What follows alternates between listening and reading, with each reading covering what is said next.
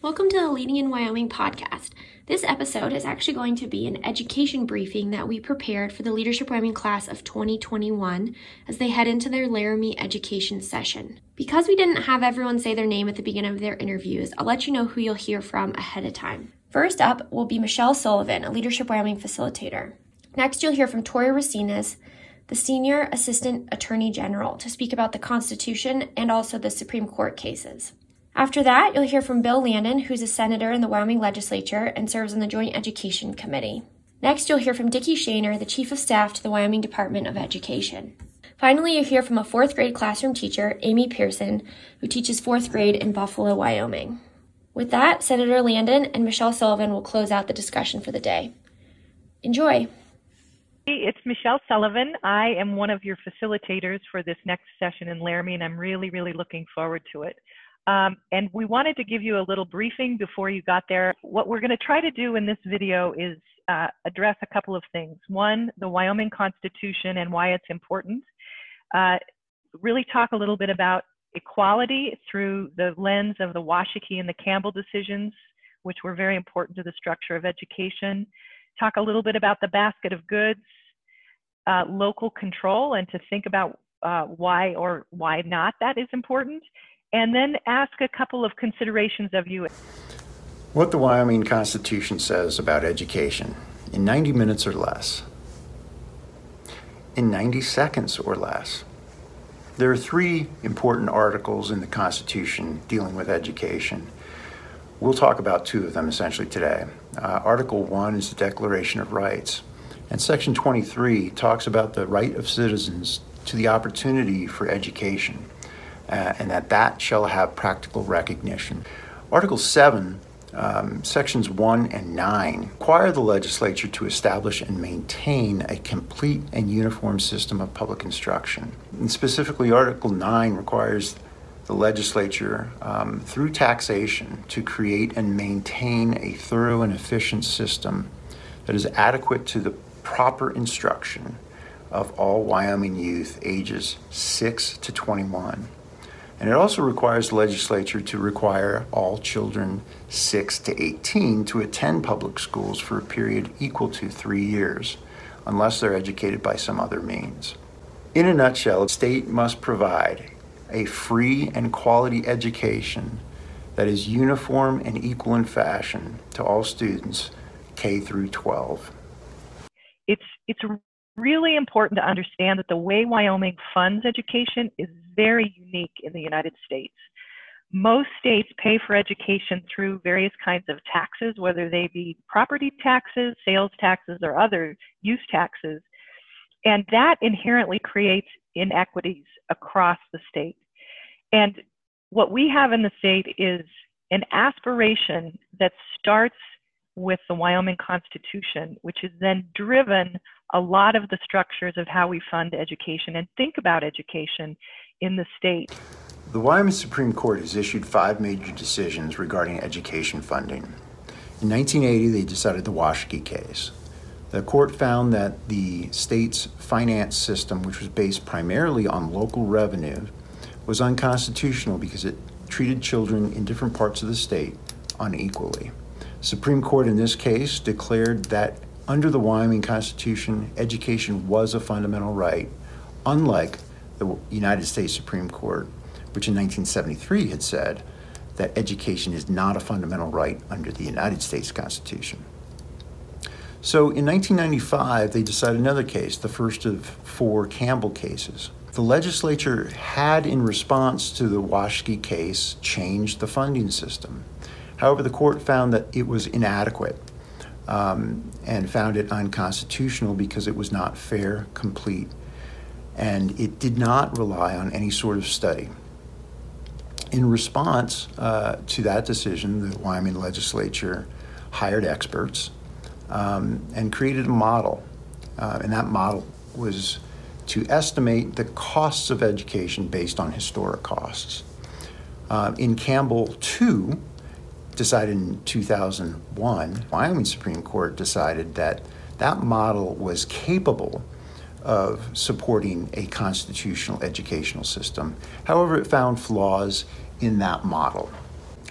Also in 2001, the Supreme Court revisited its decision in Campbell 2. This was simply a rehearing of the, the opinion in Campbell 2. They upheld that opinion, but with regard to state funded construction of schools, um, they required that the state be responsible for funding the construction of school buildings to a level that was deemed adequate to meet state standards. The court also talked about what had become a, a question about the court's ability to make these decisions. The, the argument technically was whether the question was a non justiciable political question that violated the separation of powers between the judicial branch and the uh, legislative branch. And they said, no, we got this. This is, this is what we do. We declare legislation and legislative schemes unconstitutional.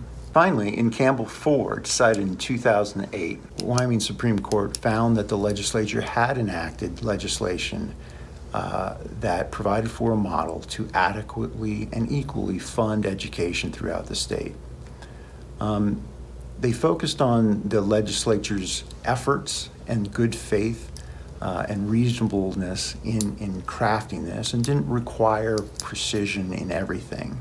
In summary, the, the Wyoming Supreme Court has required that the legislature first identify what an adequate education is or an appropriate education is in Wyoming. Second, they determined what that education will cost to deliver to the students of Wyoming. And three, they require that the legislature fund that education system. So, here's what to look forward to in the next uh, few months as, as we make our way to the 2021 legislative session all of the interim work that takes place uh, prior to uh, that session is going on right now. You will hear and probably read about uh, a recalibration committee, for example.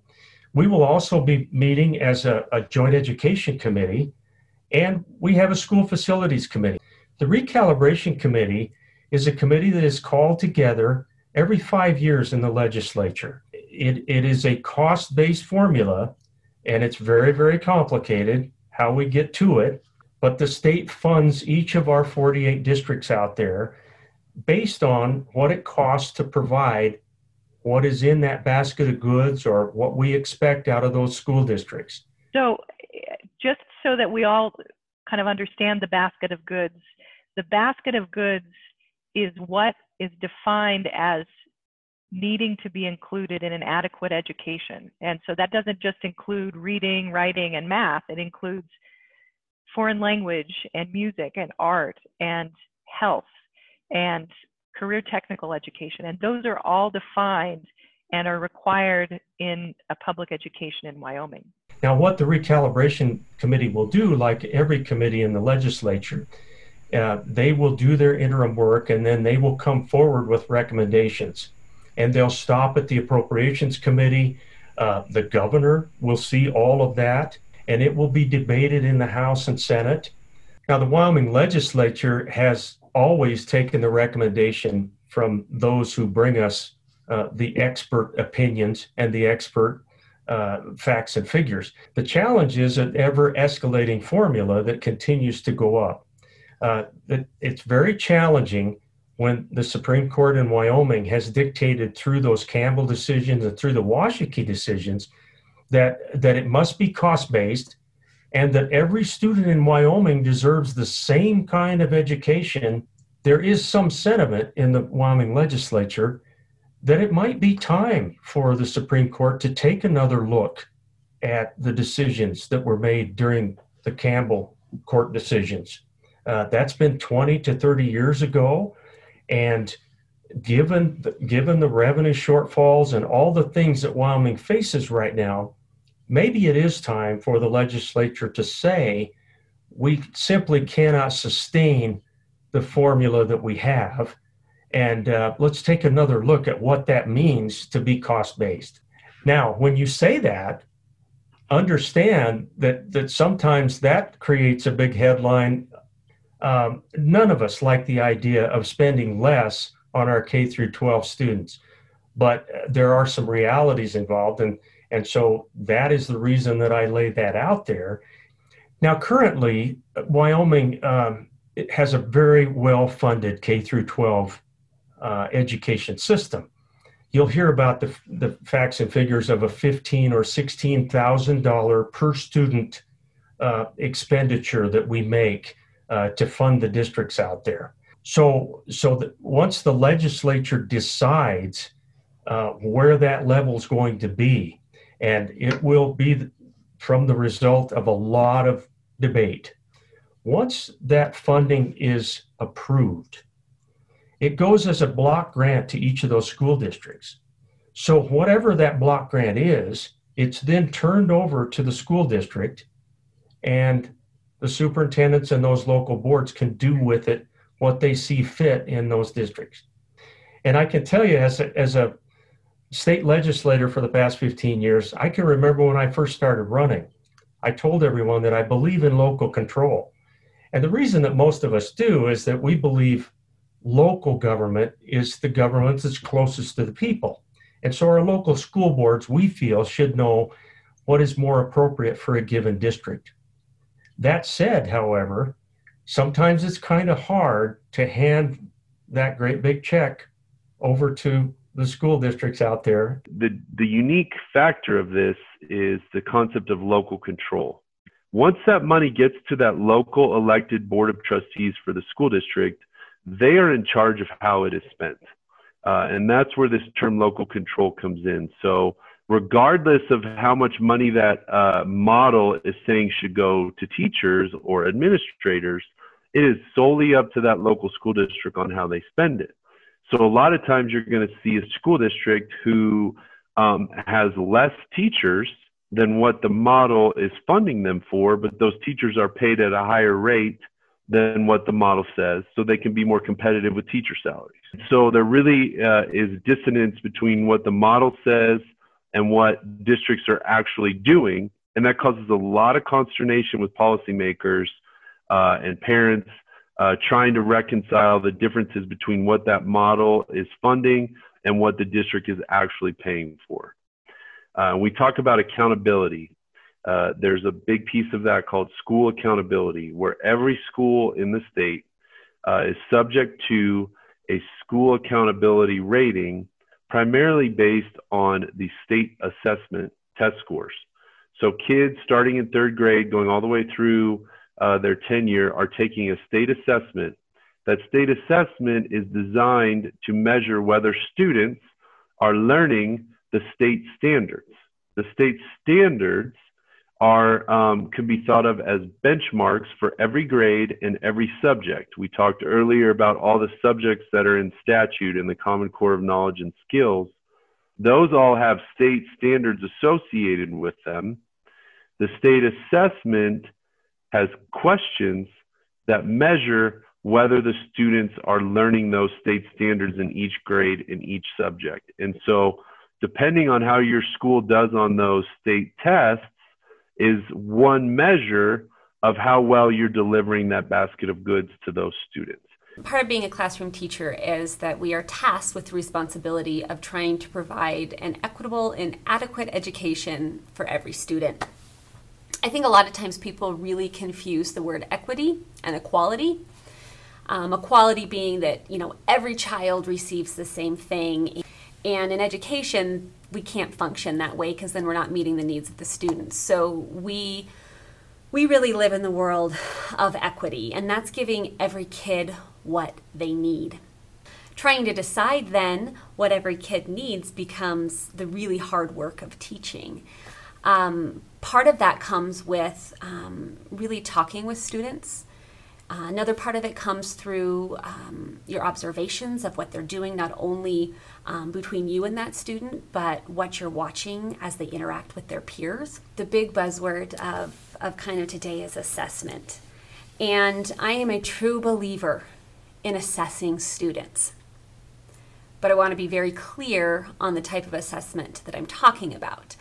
I'm talking about authentic assessments of what students can do the kind of assessments that are designed to really examine students' problem solving skills, their critical thinking skills, what they can do, not what they can't do.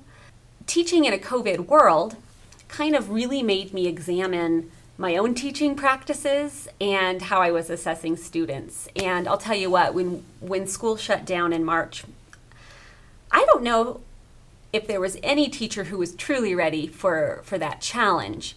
Um, that doesn't mean that teachers across our state didn't rise to that challenge, but I'm not sure that any of us were truly ready. And looking back on how um, I did things, there are about a million things that I would have changed to make it better for kiddos. I think we have a really rare opportunity in our state to to rewrite the narrative for education and to really look at what we're doing and what's working, try to make that better and learn from what didn't work. And part of that is is blending more technology into our day-to-day lives, not because of COVID and that we might be home again teaching online, but because that's a part of the world that our, our kids live in.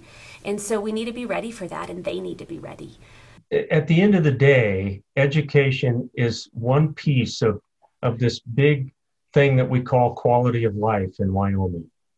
You know, in some respects, what makes this one different, uh, we've had downturns before. The change is that the fossil fuel industries are just simply not going to come back to levels that they once were.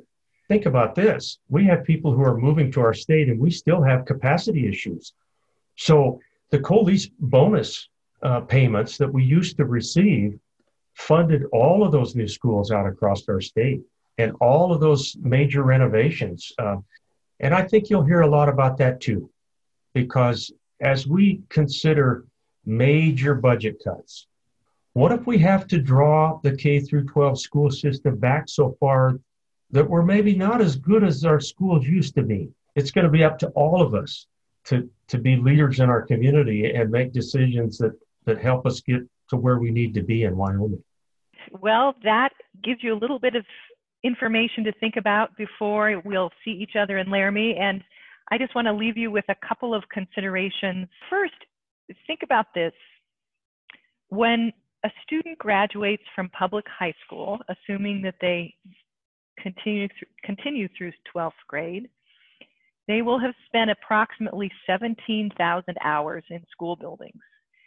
Many of those classrooms and school buildings look very much like they would have even 100 years ago.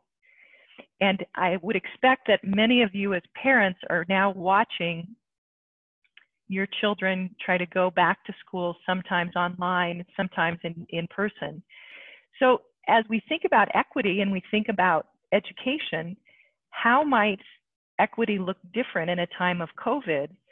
And what kinds of divides, what might we be needing to think about that are different than they might have been even six months ago? I'd invite you to really think about the tension between local control and our state aspiration of shared responsibility. We all talk a lot about local control. We really have in our model a value of shared ownership. Consider how schools and education has become a cornerstone and a part of an infrastructure for working families that is not just about the education of their children, but it also is about the feeding of their children. It's about the social emotional relationships um, that help support families. And how, as we think about the future of education, might we be considering the role of education more broadly in the vitality of our communities? The Leading in Wyoming podcast is brought to you by the Wyoming Community Foundation and the Dragisevich Foundation. Thank you for your support.